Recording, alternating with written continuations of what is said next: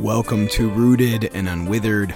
I'm Cole Newton, and the following article is from December 7th, 2022, and it is titled The Preacher's Confidence.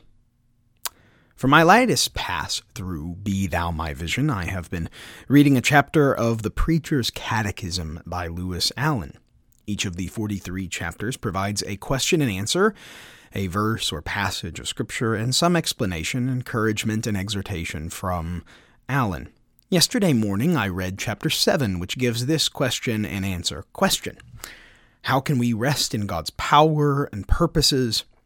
Answer We are confident that God is in charge and at work through the joys and sometimes failures of preaching. Toward the end of the chapter, Allen writes this, and this is an extended quote.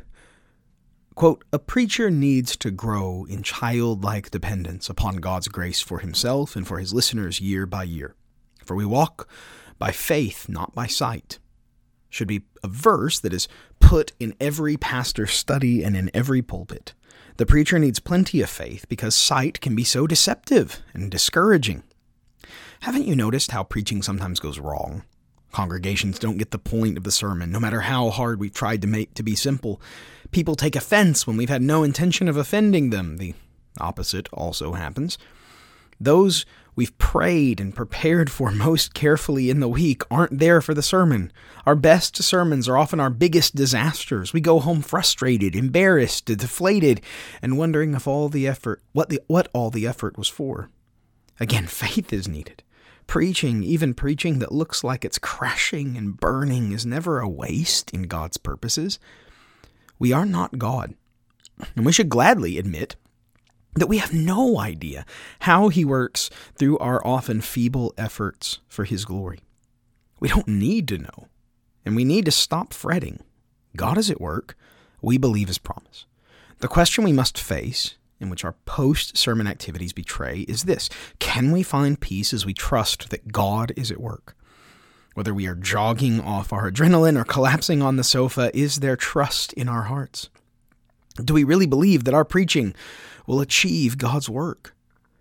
Faith is part of our spiritual armor. As we leave our preaching, we must leave both our preaching and our hearers with God. They are all safe with Him, and so are we with the Spirit's gift of faith after we've done everything, then we can stand. End quote. now, surely, if you are a preacher, you resonate with those words. I certainly often find it to be true that the sermons that I felt best about end up feeling like the biggest duds after being preached, while the sermons that I was certain were unintelligible messes are often met with the warmest reception. The practice of observing the Lord's Supper weekly, which we began at the start of this year, has provided a wonderful opportunity for dealing with post sermon emotions. In the brief moments that I have sitting alone before my wife and daughters come to pray with me, I look at the table in front of me and the bread and the cup in my hands, and I confess that all I have is Christ. Whether I feel that I just preached my best or worst sermon, is unimportant. Jesus is all that matters. I ask him to use my feeble words for his glory, and I give him thanks for his grace upon grace to me. So do not lose heart, brother pastor, and keep preaching the word.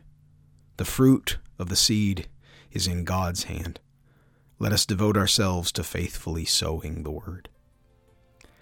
Thank you so much for listening. For more resources for knowing and loving God's Word, please visit bcnewton.co. And until next time, grace and peace